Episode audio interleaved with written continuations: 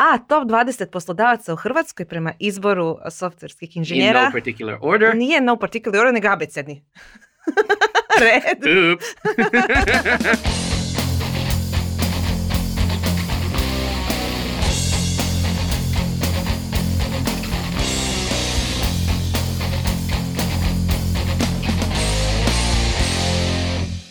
Dobro došli u Netokracija podcast. Ja sam Ivan, Ja sam Mija. a s nama su Jelena i Kristina. Dobro došle. Bog. Hvala vam Bog. Pozdrav. Čime se vas dvije zapravo bavite? Ja se bavim prvenstveno marketingom, e, međutim već sam zadnjih e, četiri godine u HR tech svijetu, to jest u firmama koje se bave razvojem e, HR tehnologija, pa eto tu taj veliki passion i za HR-om i kombinacijom HR-a s marketingom, to jest employer brandingom. I to su sve riječi za koje bi ispitanici istraživanja o kojemu smo, koje ćemo, kome ćemo danas pričati rekli o. Ne, ne, ne, rekli bi, aha, da, imate sve to smisla, sve ja to kužim kao inženjer i to je meni sve sve. Ali to nismo pitali u istraživanju. To Da. nije bila tema uh, istraživanja. da. Jelena, možeš se ti predstaviti i reći što je zapravo bila tema istraživanja? Može. Evo, pozdrav svima i od mene. Ja sam po struci psiholog, dakle od mladih dana volim raditi razne istraživanja i baviti se ono ljudskim ponašanjem i razmišljanjem. Zapravo Kristina kriva za ovo što se ja, čime se bavim danas u životu, jer me ona zarazila s tom ljubavlju uh, marketinga u HR-u. Inače sam uh, dugogodišnji HR-ovac i zapravo nas još veže jedna tema, to je Hacking HR, zajednica koju smo prije nekih godinu i pol, skoro dvije pokrenule u Hrvatskoj i koju aktivno pokušavamo držati kroz različite meetupe. E, što je bila tema istraživanja? Dakle, kako se inače Hacking HR bavi temom rada, tehnologija, ljudi i sve on, svega onoga što nas čeka u budućnosti, mi smo nekako prirodno bile zainteresirane čuti e, i što naši zapravo na hrvatskom tržištu poslodavcima, odnosno što im je, ono, e, kako se raspituju i čemu teže u budućnosti. Početkom veljače odlučili smo napraviti istraživanje na e, ciljnoj skupini softverskih developera u Hrvatskoj, jer nas je zapravo zanimalo što je to što oni očekuju od svojih poslodavaca. Eh, prije nego što se bacimo na prvo pitanje, naravno da podsjetim, ako želite doznati ovakve zanimljive informacije, od istraživanja do intervjua, popratite nas na svim kanalima, od YouTube-a označite uh, zvonce da dobijete notifikacije, ali naravno svih podcasting platformi od Google Podcast, Apple Podcast, Spotify-a i ono što je, kako se zove, sad nedavno je podsjetio Damir Sabol i Overcasta. Uh, I naravno ovu epizodu Netokracija podcasta, kao i mnoge druge, radimo u suradnji sa podcast studijom s kojima se zahvaljujemo na tome. Ja bi možda trebala se malo opravdati čemu ona moja upadica malo prije oko toga što ispitanici ovog istraživanja vole ili ne vole, ali em, e, mislim da je to povezano s nervozom koju svi osjećamo kada e, mi kao ne developeri pričamo o developerima, hoće li ono što mi... Ko je ovdje ne developer, molim lijepo, ja sam se bavio HTML-om i tako dalje. Joj, da ne kažem. Šalim, za sve developere tamo, I'm, I'm joking, it's a joke. da. E, da osjećamo određenu nervozu kako će to biti primljeno u njihovoj zajednici, hoćemo li naići na kritike i imamo osjećaj da svi koji se obraćaju developerima na, taj, na, na neki način da im, čak i kad im ponude posao, da se brinu hoće li njihov oglas za posao biti iskritiziran na Facebooku Jer ili ti negdje developeri, ti developeri, dočekat ćete na nož. Pazi se developera. Ali ti developeri ispada po istraživanju su prilično normalni, imaju normalne stavove i neće po poslodavcima drvljem i kamenjem. Dapače, prilično su um, pozitivno nastrojeni. pozitivno nastrojeni zapravo nekakvi prosječni zaposlenici, e, kao što ste prije nego što smo počeli snimati, vas dvije rekle, ono što ste dobili istraživanjem zapravo se i ne razlikuje toliko ako usporedimo zaposlenike nekih drugih branši, ako se ne varam. Tako je, to je jedan od glavnih zaključaka i mislim to je nekako bila ideja da malo demistificiramo e, taj profil o kojem svi zapravo pričaju, a možda nikad nikad nije zapravo ni pitao što vam je važno i e, što zapravo cijenite ili ne cijenite od poslodavaca. Pa evo, htjeli smo s ovim istraživanjem malo doprinijeti tome da neke stvari rasvijetlimo i da neke mitove jednostavno ugasimo.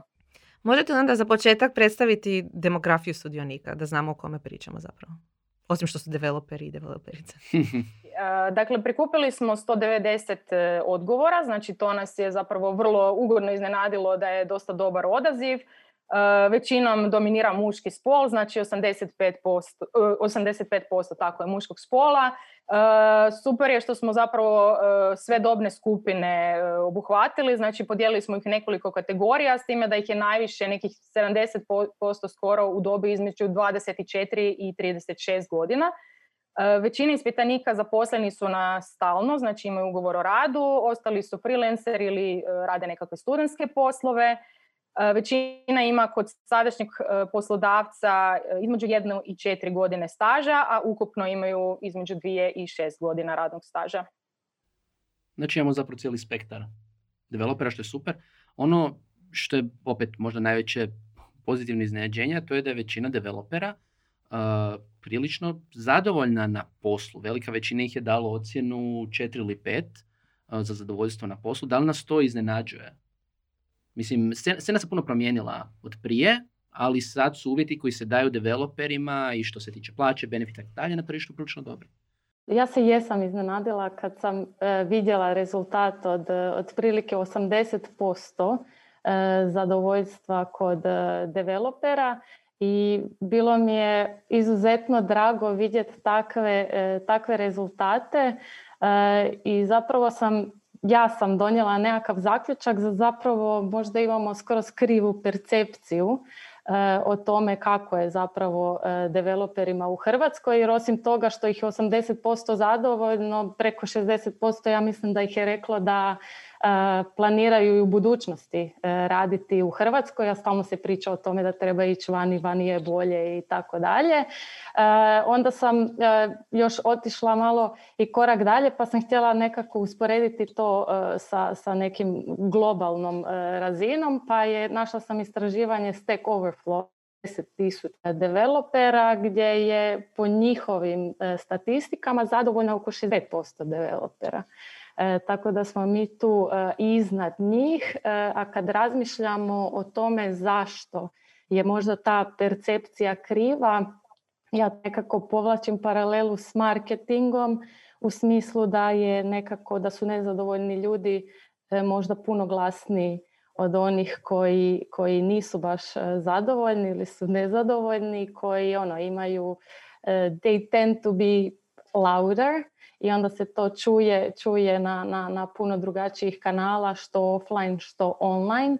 Pa evo, zapravo mi je drago da s ovim istraživanjem se nekako pokazalo da, da, da nije situacija takva, ovoga, tako loša, jel? Da pa će poprilično dobra. Ja bih iskoristila priliku da najavim jednu od budućih epizoda koja će se upravo odnositi na komentare na društvenim mrežama gdje ćemo ja i Kornelija koja će biti moja gošća baš pričati o tome da negativne komentare ne treba uzemati srcu zato što njih ostavljaju ljudi koji su izrazito već nezadovoljni. Naravno treba uzeti u obzir kritike koje su konstruktivne i validne, ali imati na umu da e, negativne komentare ostavljaju ljudi koji su negativno nastrojeni u tom trenutku, oni koji su pozitivno i koji su neutralno najčešće neće ostaviti nikakav komentar, tako da su istraživanja vrlo dobra stvar.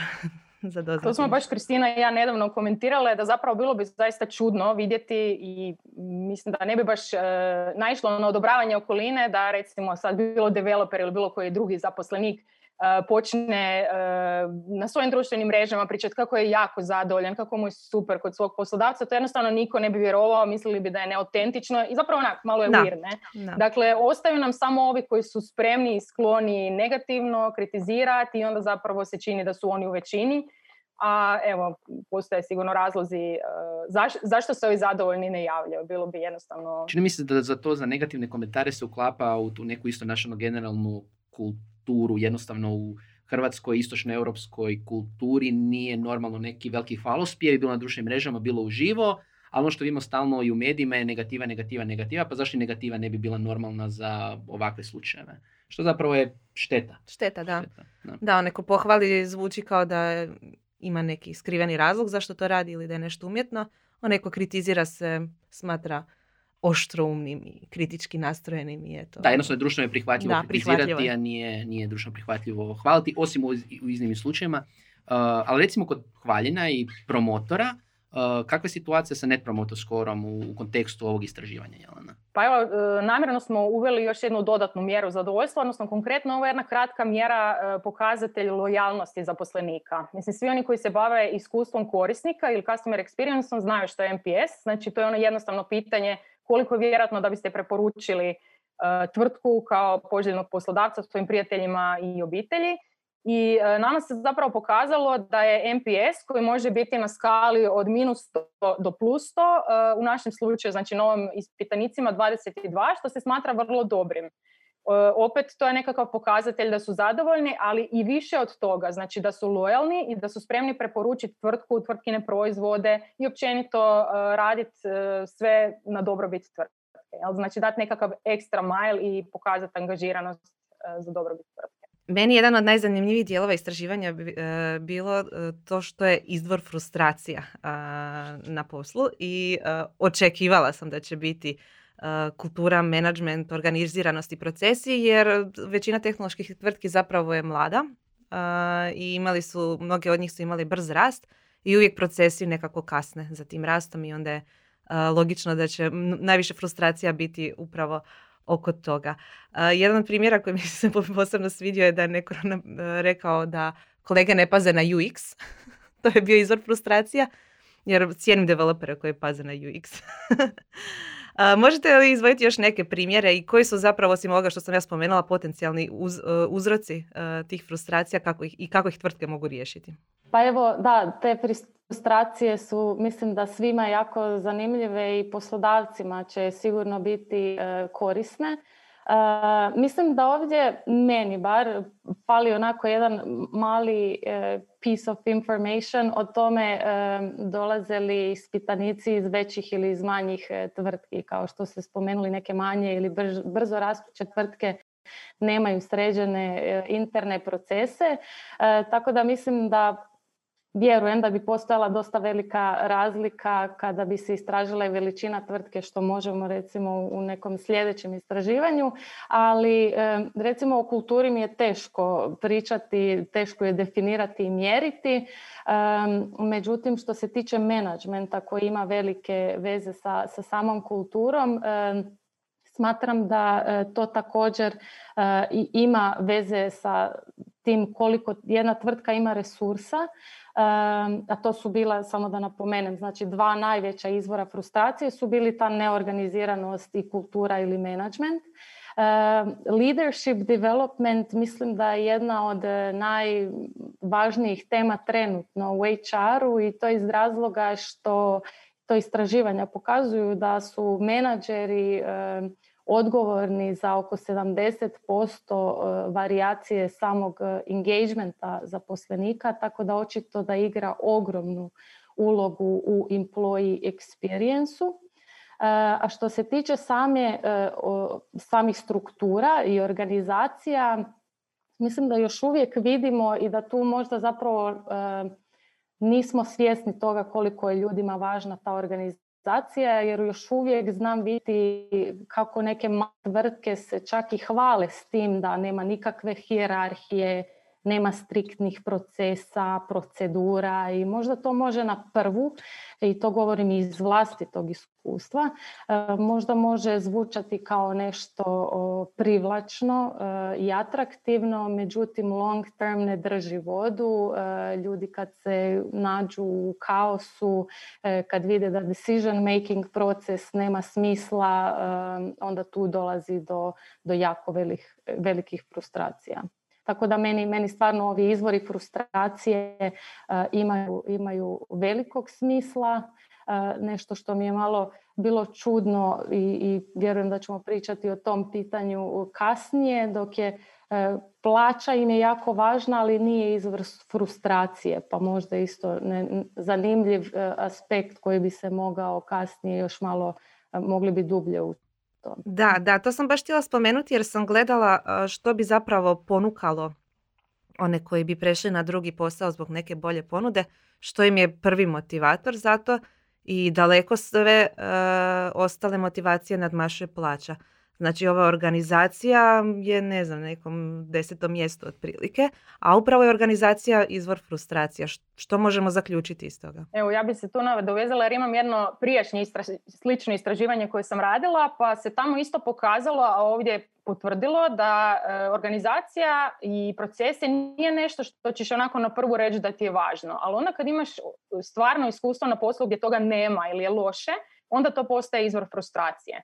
I slažem se s Kristinom da u nekakvim manjim firmama, brzo rastoćim, možda je upravo izvor frustracije to što je nedostatak ili nisu još dobro posloženi procesi ili ne postoji jasnoća. Međutim, i u velikim, dobro posloženim sustavima e, e, taj dio može biti frustrirajući e, kad zapravo to počinje usporavati stvari, kad počinje ograničavati, kad kad ljudi zapravo od tih nekakvih tradicionalnih birokratskih sustava ne mogu produktivno raditi svoj posao jer previše je toga što ih uh, usporava i isputava. Ne?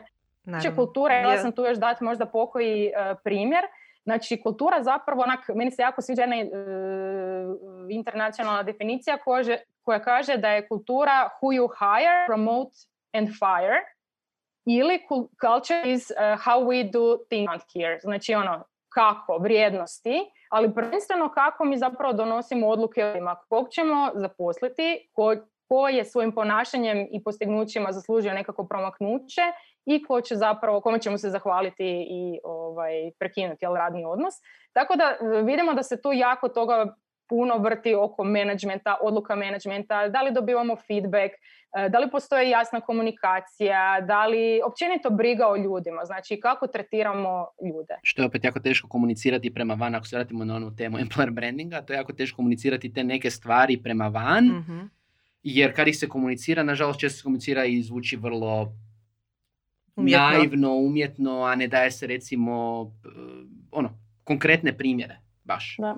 To sam, to sam baš ovoga htjela se i ja nadovezati jer šta onda, šta možemo zaključiti iz ovoga što smo saznali i što poslodavci mogu napraviti da ako znaju da imaju dobru kulturu, e, menadžere u koje ulažu, lidere u koje e, non stop jel, educiraju, kako bi oni mogli to prema van e, komunicirati. Ja recimo nisam još vidjela nekakav ne znam, članak, video, vjerujem da možda i postoje, ali kažem nije došao do mene gdje, gdje se fokusira se na to, ne na plaću, benefite i tako dalje, nego kako izgleda odnos zaposlenika s nekim menadžerom u tvrtki. To bi bilo bi zanimljivo ovoga, vidjeti takvu vrstu kontenta E, kod poslodavaca. Ono što mi je jako zanimljivo je što osim ovog što smo dobili informaciju od samih developera da ih frustrira, znači pitanje, e, znači ne čak leadership, leadershipa nego managementa i organiziranosti je da u razgovoru sa nekoliko foundera nekih tehnoloških firmi koji su spomenute među ostalim u rezultatima ovog istraživanja,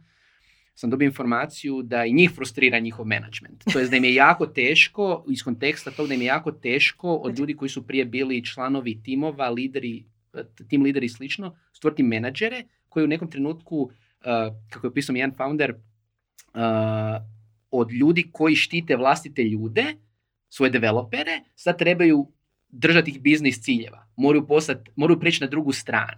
I to je jedan jako veliki problem. Na mračnu stranu. Na mračnu stranu menadžmenta i to očito osjećaju obje strane. Znači uh neki izazov koji će očito industrija imati u sljedećih godinu dvije je stvoriti taj middle management. Middle management. Middle management. Ne, zvuči middle management tehnološke industrije. koji će s jedne strane postići poslovne ciljeve, a koji s druge, s kojim druge strane će ljudi biti zadovoljni.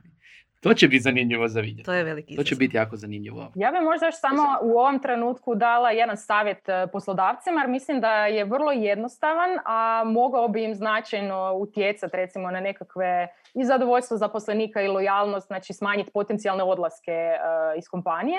A to je ona e, MPS koji sam spominjala. Znači to je doslovce jedno pitanje koje možete proširiti sa nekakvim podpitanjem zašto ste dali tu ocjenu. I napravite analizu, znači naravno mi ovo istraživanje imamo iz različitih tvrtki pa je teško generalizirati što su ono, u vašim pojedinim tvrtkama nekakvi izvori frustracije, ali svatko za sebe to može napraviti. Čak i nekakav team lead može napraviti mini istraživanje u svom timu jednostavno uzmite one koji su promotore, znači koji su vam dali ocjenu 9 i 10 i pogledajte s čim su oni to super zadovoljni.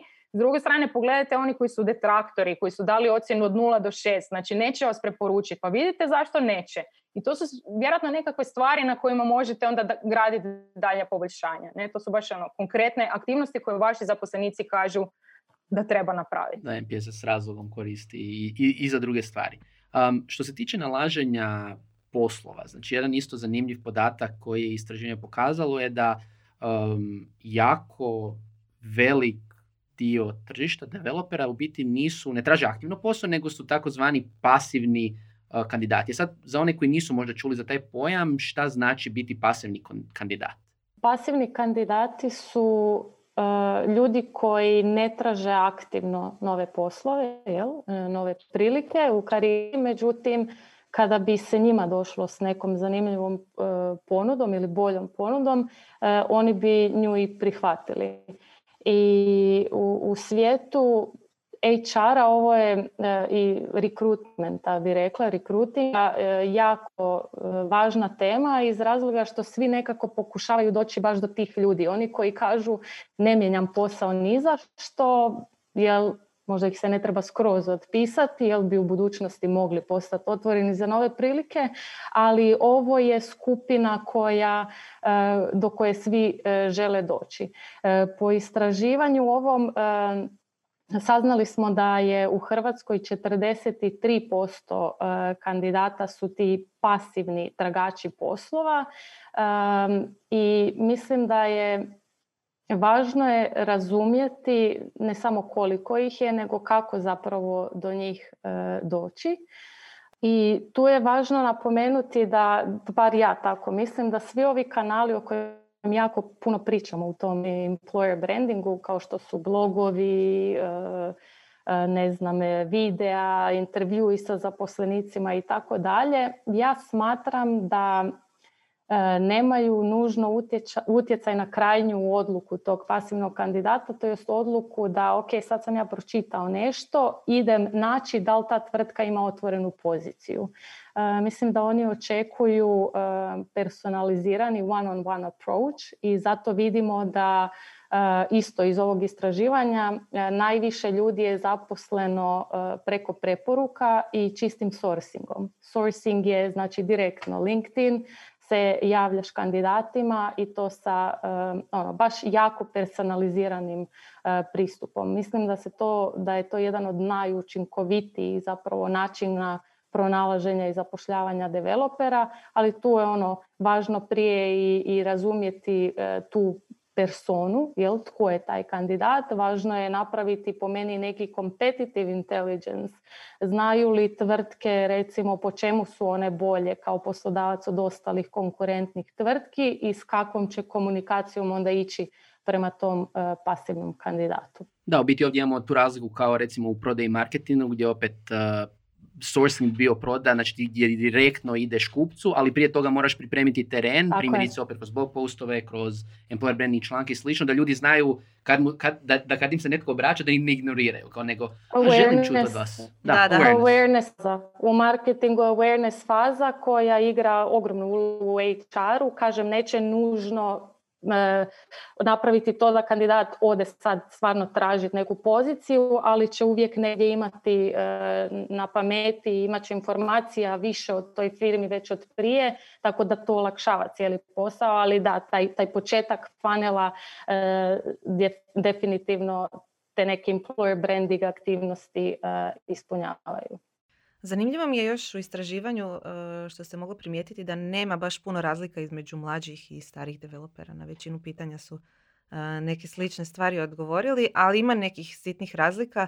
Evo jedna od njih je da je mlađima možda zanimljivije, zanimljivije raditi u agenciji, a starijima razvijati proizvod. Uh, imate li još nekih komentara vezano s Ovi mlađi nisu još prošle agencije. Pa, ali, ali to je fair, ja mislim da svako treba proći... Ili želi raditi na više projekta. Da, svako treba proći agenciju i malo da se uhoda u to i onda shvatiti da ipak želi razvijati proizvod. onda shvatite mnoge stvari. Ali agencija je dobra škola.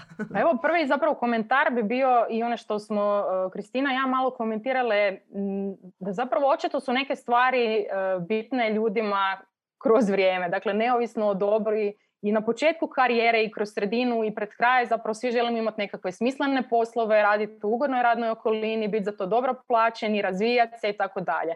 Ono što generalno mogu se razlikovati nekakve e, konkretne aktivnosti koje za nas pojedina ta stvar znači u pojedinim godinama. Znači na početku karijere možda mi je bitnije da imam e, kvalitetnog mentora koji mi pomaže razvijati svoje profesionalne osobne skillove. E, u kasnijim fazama možda se više želim razvijati kroz, kroz nekakve izazovne projekte i konferencije i tako dalje. Dakle, tu vidimo nekakve razlike ili ne znam, e, benefit fleksibilnosti, remote rada i slično. Znači u mladosti mi je bitno iz jednog razloga jer možda želim doći malo kasnije dok dođem k sebi pa želim početi raditi od deset, kasnije mi je ta fleksibilnost bitna da mogu lakše uskladiti svoj privatni i poslovni život.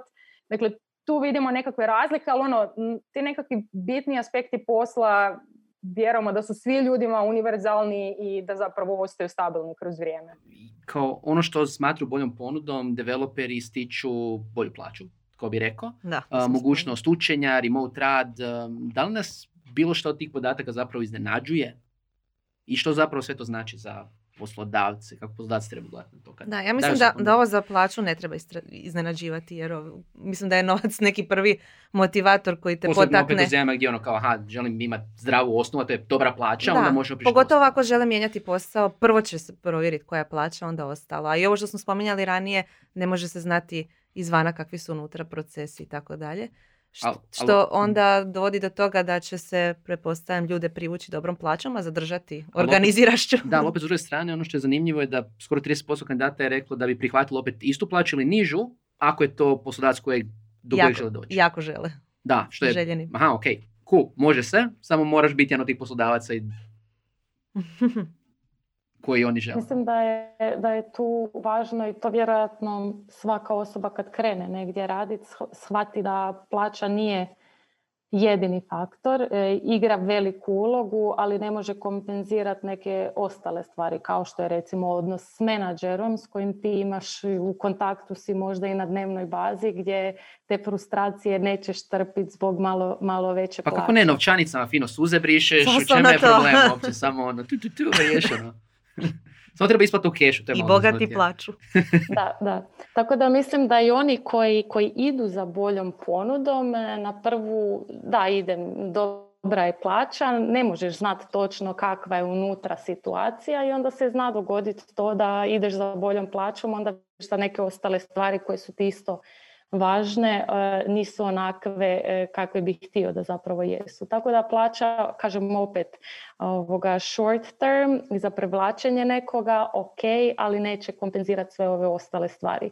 I opet e, vratila, istraživala sam i to u tom Stack Overflow istraživanju gdje je pitanje postavljeno tako da su pitali, e, pitali su developere da imaš e, izbora u dvijema firmama, dvije ponude koje ti daju potpuno iste benefite i plaću i slično kao i ovdje zapravo ono što im je bilo nakon plaće važno su tehnologije s kojima rade s 54%, uh, office environment, company culture što se spomenulo i kod nas 48%, flexible time 45% i opportunity za professional development, jel, napredak i razvoj. Tako da opet dosta slična situacija uh, sa ono, usporedbi sa ostatkom svijeta. Ja bih još možda dodala da e, tu dolaze jako na važnost preporuke koje su se pokazale u ovom, ali i u svim sličnim istraživanjima kao top ono, izvor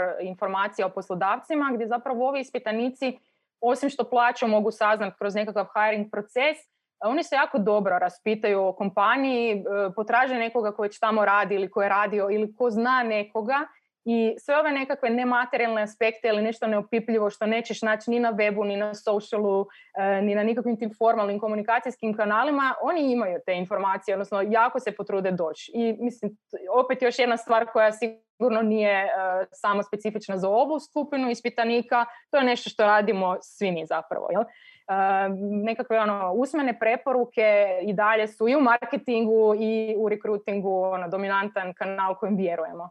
Da. Pogotovo ako nekoga poznajemo. Ne? Koliko god Hrvati I još sam htjela prokomentirati Ne, recite Još sam htjela prokomentirati ovaj dio što si rekao Ivane, e, da zapravo ako dobijem ponudu od mog poslodavca koji je meni ono top, znači broj jedan, onda neću, dakle onda ću možda biti spremna otići na istu ili sličnu plaću. Neću možda toliko veliku važnost, ono naravno svi želimo povišicu, svi želimo ono, u karijeri imati sve bolje i bolje uvjete, ali zapravo ideja je, odnosno kako ja to interpretiram, da ako dobijem priliku raditi za tog poslodavca, e, toliko nekakvih drugih benefita već znam da će mi on ponuditi. Prilika za razvoj, na rad na genijalnim projektima, rad sa super ljudima od kojih mogu učiti, da zapravo taj... E, e, ta, ta moja odluka da pređem bez povišice je totalno opravdana. Znači, dugoročno će ili srednjoročno će mi se kad tad isplatiti. Ne?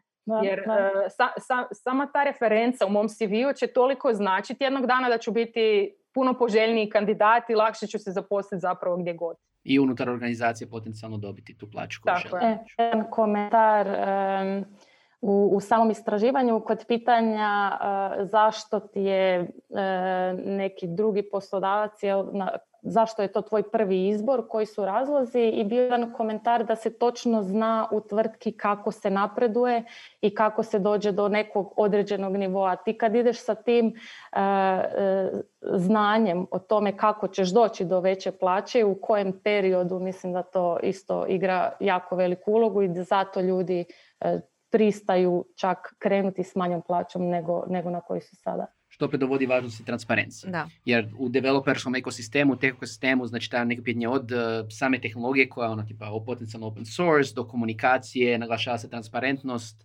Ako oni vide neka tvrtka isto transparentna oko svojih procesa i slično, normalno da će ih um, tako i u biti privući.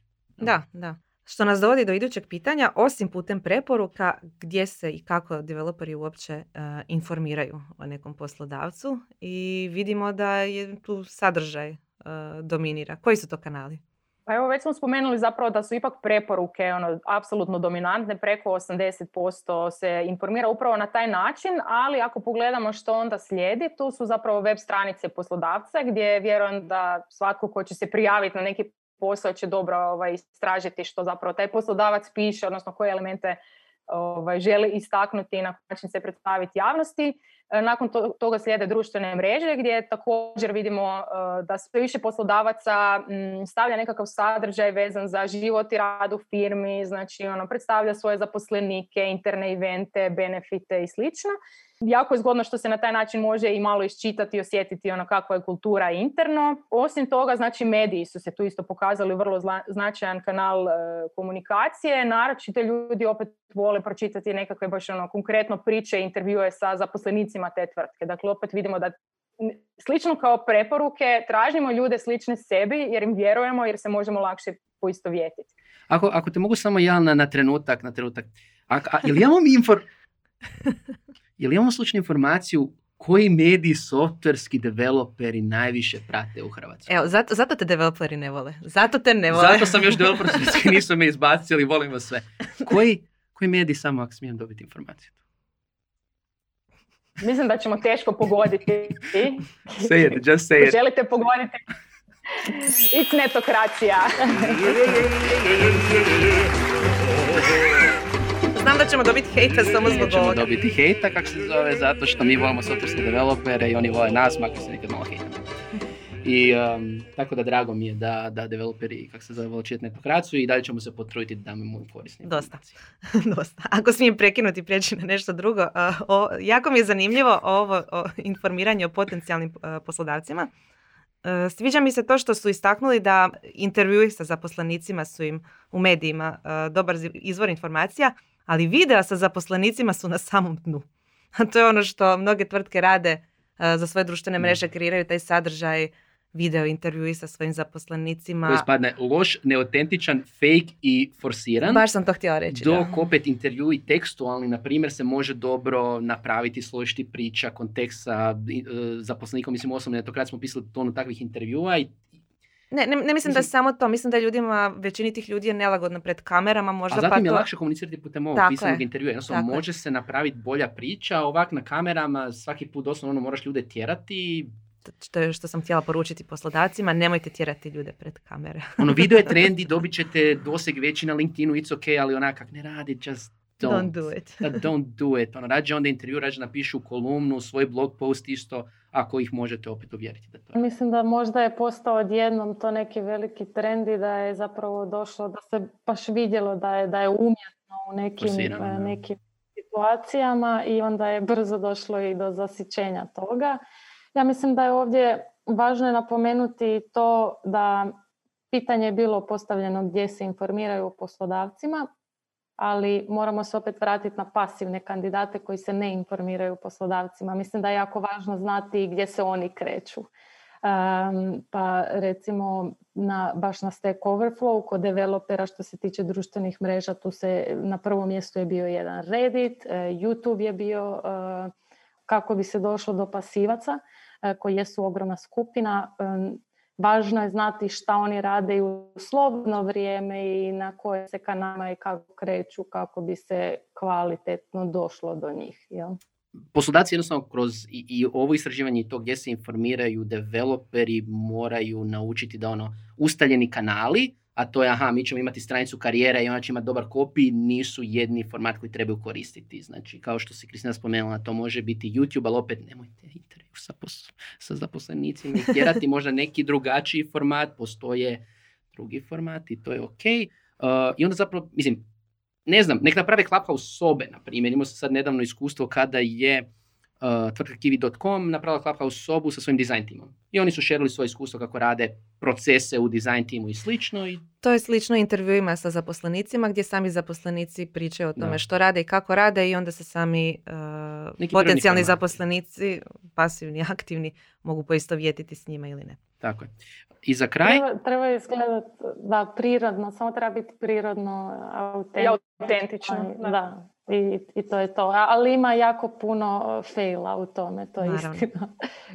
Drži, držimo, držimo poslodavcima fige. I za kraj, tko su D poslodavci u Hrvatskoj za softverske developere, njih top 20 in no particular order. Da, evo, htjela bih samo naglasiti da mi nikako nismo htjeli s ovim istraživanjem raditi nekakvu rang listu poslodavaca. E, pitali smo ih da navedu neke primjere. Nama to nije bio cilj. Pitali smo ih namjerno da navedu neke konkretne tvrtke, više da mi dobijemo primjere i ono osjećaj što te tvrtke zapravo rade, da možemo malo izanalizirati i da možda se možemo i ugledati ili inspirirati na njihove primjere. Dakle, e, kako je izgledalo zapravo to pitanje? Pitali smo ljude tko je poslodavac vašeg prvog izbora, zašto vam se on sviđa, odnosno što to tako dobro radi da je na tom mjestu da vam je prvi. Imate li nekog ko vam je drugi ili treći izbor i onda smo zapravo e, dodavali bodove. Znači ako je poslodavac u, u listi prvi izbor, dobio je tri boda, drugi izbor dva boda, treći izbor jedan bod. I na taj način smo zapravo dobili e, nekakav pool poslodavaca koji su se tu istaknuli sa najvećim brojem bodova, s time da je zaista ogromna, ogromna varijacija. Znači od 10 bodova pa oni najčešće spominjanje e, imaju čak 69 bodova. I tu su zapravo neka e, poznata imena, e, već renomirani poslodavci u Hrvatskoj koji se vrlo često spominju u istraživanjima kao to poslodavci, dobili su različita priznanja. Ja ih ne bi baš sad sve nabrajala evo vidi se ovaj, zapravo na slajdu. E, Ono što ću samo napomenuti da je ukupno navedeno 117 različitih tvrtki koje se smatraju očito kvalitetnima i prije svega smatramo e, da su to tvrtke koje rade nešto dobro iznutra, znači koje pružaju dobro iskustvo svojim zaposlenicima, koji sigurno imaju ljude koji su ih spremni preporučiti i e, s druge strane očito i dobro komuniciraju na van, odnosno očito su naše nekakve efikasne metode i kanale kroz koje uspiju prikazati taj svoj život i rad u kompaniji i prema svojim target skupinama. Znači, ali prvenstveno smatramo da su to firme koje rade dobre, kvalitetne stvari unutra i brinu o svojim ljudima i da su zato zapravo zaslužile biti eh, na ovom mjestu. A, top 20 poslodavaca u Hrvatskoj prema izboru softverskih In inženjera no particular order. nije no particular order, nego abecedni. Red. Su, evo Ivan, ja ću ih najizmjenično uh, pročitati abecednim redom, dakle, niko i drugi. Evo, na prvom mjestu A. Axilis, Barrage. Born Fight. Decode, Ericsson, 5. IBM. Infinum, Infobip, IOLAP. Microblink, Microsoft, minus 5, Narobit, Photomath, Q Agency, Rimac Sofascore, Span. i Tricoder. Wow. Čestitam ljudi. a, a popis možete naći na etokraciji opet Da. ako želite rewindati ovaj dio. Bilo je to korisno istraživanje. Morat ćemo ga raditi još neki put kad bude ga trebalo updateati, ali mislim da će ta dobar uvid i poslodavcima, ali i softverskim developerima za- zapravo kako je stanje na tržištu i nadamo se pomoći im u, u razvoju dalje i načina kako se predstavljaju poslodavcima, Posto e, primci. pardon, posloprimcima um, i kako pričaju svoje priče. A kako biste čuli više priča o a, poslodavcima i drugim tehnološkim a, tvrtkama u Hrvatskoj, naravno pratite Netokraciju, Netokracija Mislim da podcast. su sve tehnološke tvrtke poslodavci. Pustim još sam emocionalno sretan zato što nas softwarski developeri vole. Anyway, možete Netokracija podcast na YouTube i svim podcastim platformama. Molim vas, nemojte Podcast. nas hejtati. Neće nas hejtat, Isuse, boj, samo će mene hejtat, to je različito. A, a isto tako, naravno, zapratite i naše partnere iz Hacking hr ako se bavite HR-om ili vas zanimaju te teme putem njihovih platformi i sudjelujte na budućim Hacking HR događajima i naravno hvala našim partnerima u podcast studiju koji nam pomažu sa snimanjem ovog podcasta. Čujemo se nekoj sljedećoj epizodi Netokracija podcasta. Hvala. Bog.